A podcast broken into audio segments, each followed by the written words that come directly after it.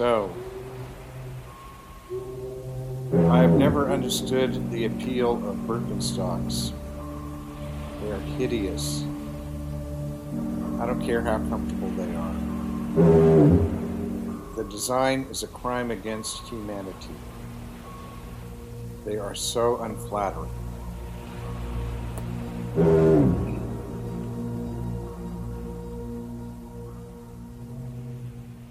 And I don't think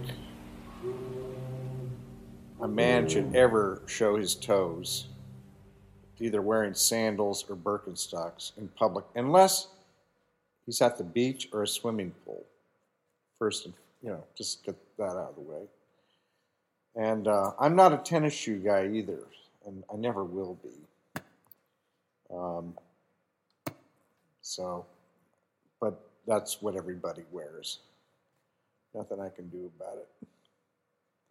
You won't see me in any, except on the tennis court.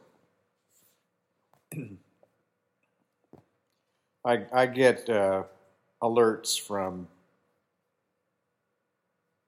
Esquire about, you know, cool clothing on sale. I've got a couple of nice pieces of clothing that way, like like my leopard print blue cowhide uh, shoes and my uh, burgundy paisley pants.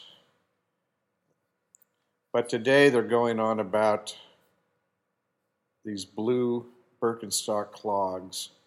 I'm sorry,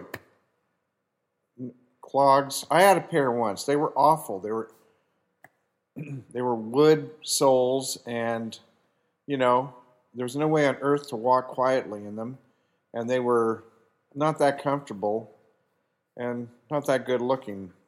I don't. For some reason, I got it in my mind. This was like mid '80s, so early '80s. So it was the '80s. What can I say? I was still drinking too. So, you know. Yeah, Birkenstocks, forget it. Just you know, go away, please. Anyway, on another note, I'm going into the recording studio today to record a single because uh, it's been about three months since I released my album, and the reality is, in today's world, you have to keep releasing product. it's not like the old days.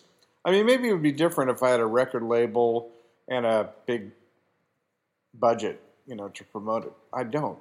It's it's mostly me, and I do have a wonderful PR woman who runs Facebook campaigns, but um, you know, but that's a slow build. So, um, and like a few weeks ago, I, I, I decided I didn't want to release my music digitally anymore. No iTunes, no, you know, streaming, no Pandora, no Spotify or whatever. And I thought I would just release my albums on cassettes CDs and vinyl, and then, you know, uh, videos on YouTube. and I really liked the idea. I mean, I, I'm, I remember when that's all we, we, well, we didn't have CDs when I was a kid. All we had was albums, the singles, and it was wonderful to way to discover and share music and listen to music.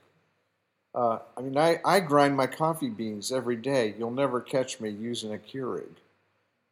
There are reasons to slow some things down, and I would put the consumption of music and coffee in, in that category. but then yesterday, it suddenly occurred to me I, if I record this new song, I'll probably record two versions one with the orchestration, which is pretty much close to being done. Um, and then just an acoustic version, like my last album. What do I do with it? Both of them. I mean, I, I don't, you know, the no label's going to make a, a seven inch single, 45, and send it out to record stores all over the country because there aren't any. I remember walking into Tower Records in about 1965 or 66, and on, behind the front counter was where they had all the 45s. One whole row was just Wild Thing by the Troggs, and this big sign said, next number one hit. Now, I can assure you a lot of payola went into that display happening, but uh, but it was a great song, and sure it hit number one in no time. And you know that was that was you know wonderful. It was exciting too, wild thing. But anyway, so what do I do with a single? Well, I only have one thing I can do. I mean, I could put it on Bandcamp. I could put it on SoundCloud and nothing else. But even then, that's a digital re- release, right? I could put it on my website. I, I don't know. It's a conundrum, and I don't. You know, I, I have no illusions about my music career. Uh, I mean, I'd love to find an audience. I, I do think there's an audience for my music out there. You know, for songs that are well sung, and uh, I do. I do think I do a pretty good job at delivering a song, and uh, you know, I'm not trying to appeal to 18 year olds. I am trying to appeal to adults. You know, my generation, you know, uh, you know, the upcoming, you know, the next one down, you know. So, but it's the world we live in today. I don't, I don't know what. I, I guess I'm going to have to release it on iTunes and get it onto Spotify and Pandora and just keep doing that.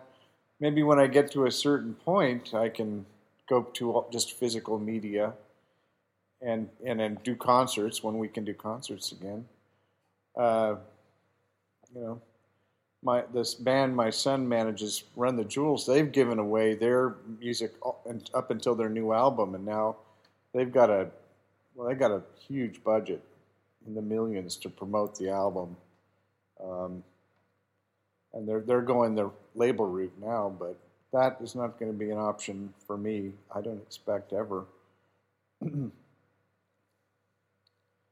it's just you know, even Billie Eilish. They they it you know the myth is she made this album with her brother in the bedroom, which is probably true, but the labels put a lot of money into her over the years. She did, didn't just sort of organically happen. I can assure you of that. So, and she's great. And Run the Jewels is great. Um, so, and I'm happy for them. To, you know.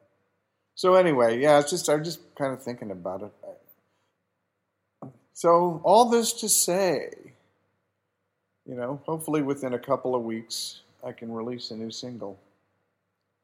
It's really nice to be going in the studio. You know, we're going to do social distancing. I don't have to do it with a band, so that's good. It's just me and guitar. So I'll, I'll post some pictures. Yep.